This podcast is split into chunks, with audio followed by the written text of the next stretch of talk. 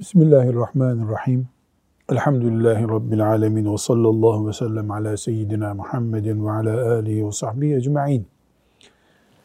İmam Nevevi elinin emeğiyle geçinmek, yani alın teriyle geçinmek konusunda bir bölüm açmış. Bu bölümde hadisi şerifler var. Onları e, bize aktarmak istiyor. Allah ona rahmet eylesin.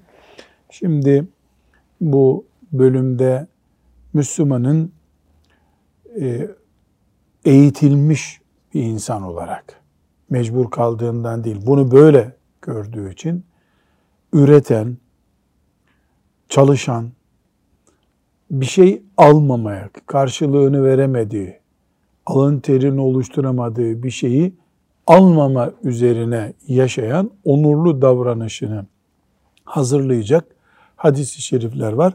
Önce e, Cuma suresinden bir ayeti celile var. O ayeti celileyi dinleyerek e, ondan sonra hadis-i şerife geçelim. Evet abi. Cuma namazı bittikten sonra yeryüzüne dağılın ve Allah'ın lütfundan nasibinizi arayın. Cuma namazı bittikten sonra yeryüzüne dağılın ve Allah'ın lütfundan nasibinizi arayın buyuruyor allah Teala. Şimdi biz Cuma gününü düşünelim. Cuma günü Müslümanların haftalık bayramı. Ee, bu günde Müslümanlar Cuma namazı gibi bir ibadet için toplanıyorlar. Bu çok büyük bir şey. E, Cuma namazı evde kılınmıyor. Mecbur camide toplanılıyor. Büyük oranda köyde kılınmıyor. Şehire inilip şehirde namaz kılınıyor. Buna rağmen Allahu Teala cuma namazından sonrası için işinize gidin diyor. Cuma namazını kılınca işinize gidin diyor. Demek ki Müslümanların cuma günü bile iş derdinde, çalışmak derdinde olmaları gerekiyor. Cuma günü bile. Bu ayeti celileden bu anlaşılıyor. Cuma günü tatil yapmak caiz değil mi acaba? Öyle mi diyor? Hayır. Cuma günü tatil yapmak veya perşembe günü tatil yapmak e, devletin ve örfün belirleyeceği bir şeydir. Hafta tatili filan gündür denir. O gün yapılır. İslam aleminin bazı bölgelerinde cuma günü tatil olur mesela.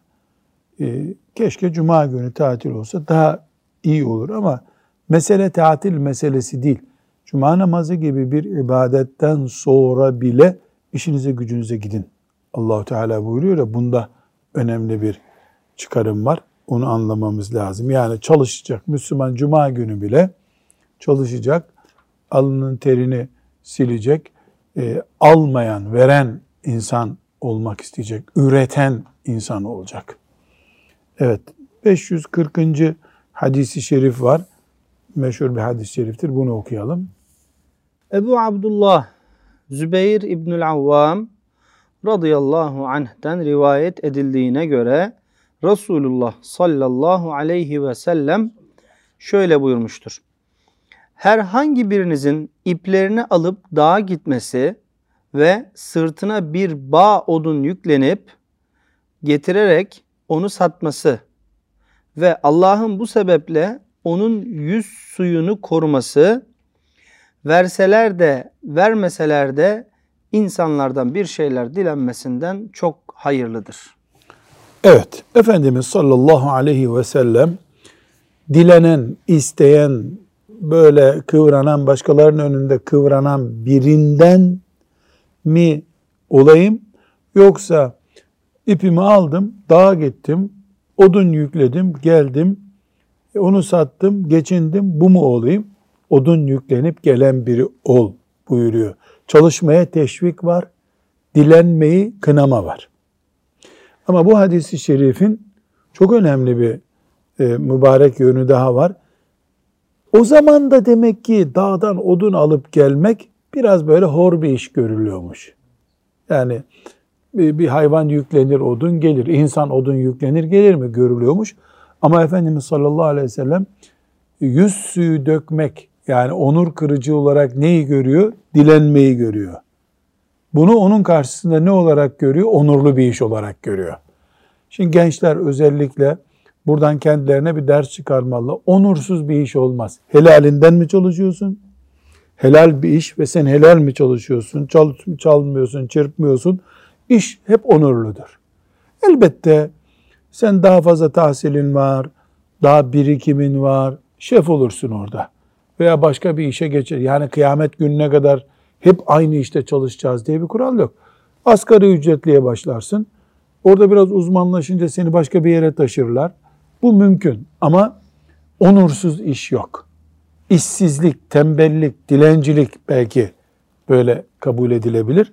Bu hadisi şerif çokça e, zikredilen meşhur bir hadis-i şerif zaten. E, ama bundan şu iki manaya çıkarmamız lazım. Resulullah sallallahu aleyhi ve sellem çalışan adam istiyor. Bir, bir de kaliteli iş, kalitesiz istemiyor. Evet herkes kapasitesine göre iş bulacak ama çalışıp alın teriyle rızık temin edenin işi mübarektir. Helal işse tabi.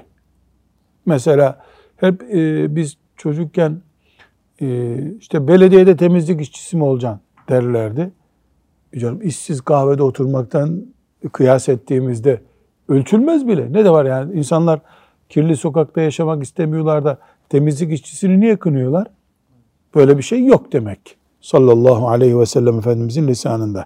Bir sonraki hadis-i şerifte benzer bir şey var. Onu tekrar okuyalım. Ebu Hureyre radıyallahu anh'ten rivayet edildiğine göre Resulullah sallallahu, sallallahu aleyhi ve sellem şöyle buyurdu. Sizden herhangi birinizin sırtına bir bağ odun yüklenip satması herhangi bir kişiden dilenmesinden hayırlıdır. O da ya verir yahut vermez. Yani istedin diye hemen sana para vermiyorlar. Dolayısıyla belki de boşuna yüz suyu akıtıyorsun. Evet aynı manada. Yine Ebu Hureyre radıyallahu anh'ten rivayet edildiğine göre Peygamber sallallahu aleyhi ve sellem şöyle buyurmuştur. Davud aleyhisselam ancak elinin emeğiyle kazandığını yerde.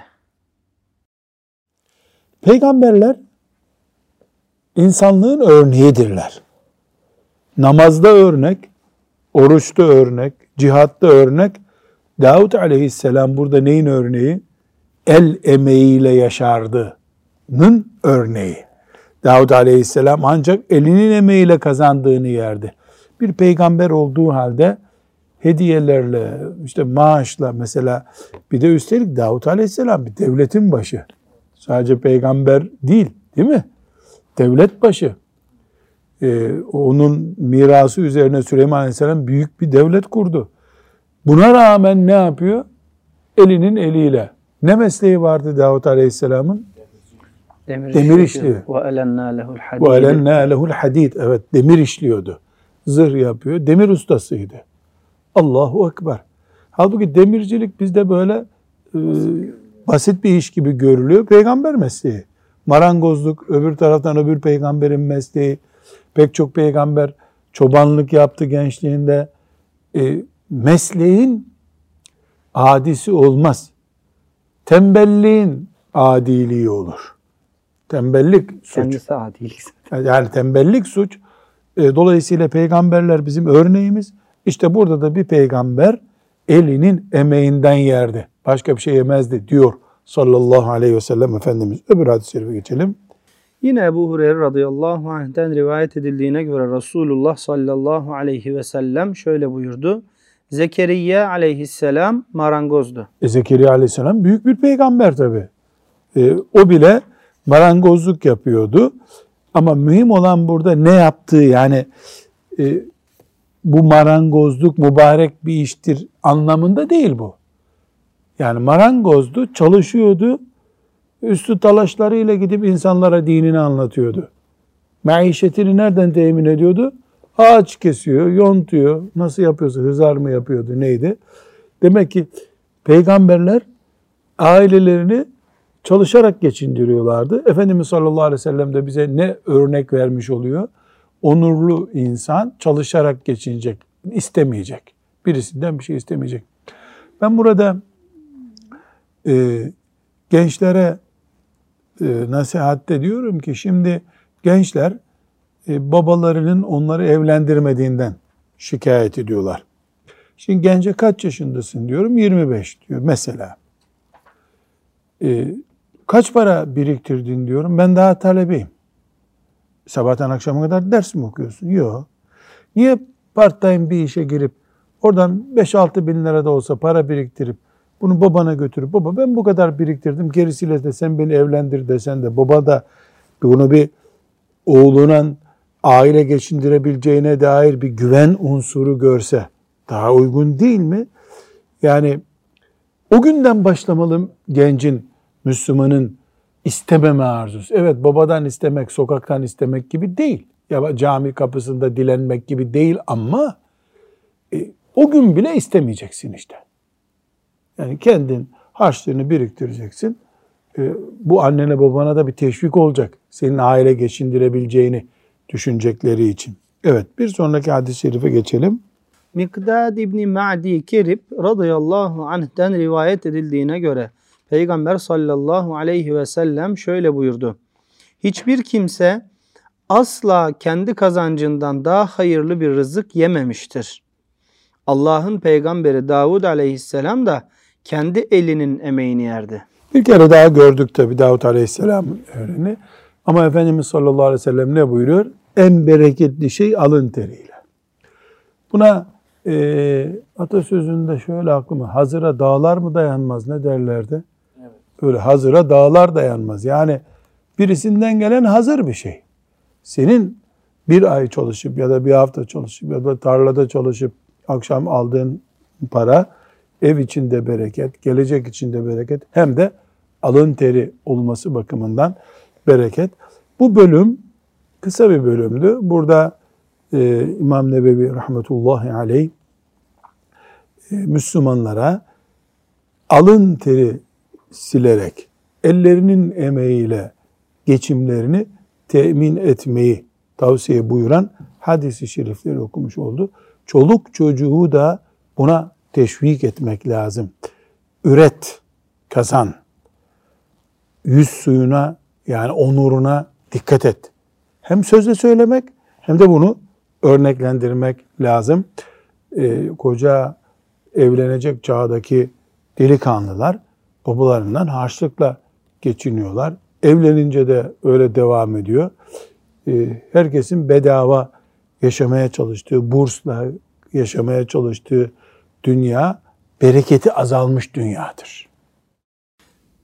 Peygamberler bile hocam az önce de konuştuk da e, yani Allah'ın en üstün e, seviyede kulları. kulları olmasına rağmen oturdukları yerden hiçbirine maaş ya da rızık gelmemiş. Gelmedi. Allahü Teala çalışmalarını murad etmiş onların da. Çalıştırdı da onları nitekim.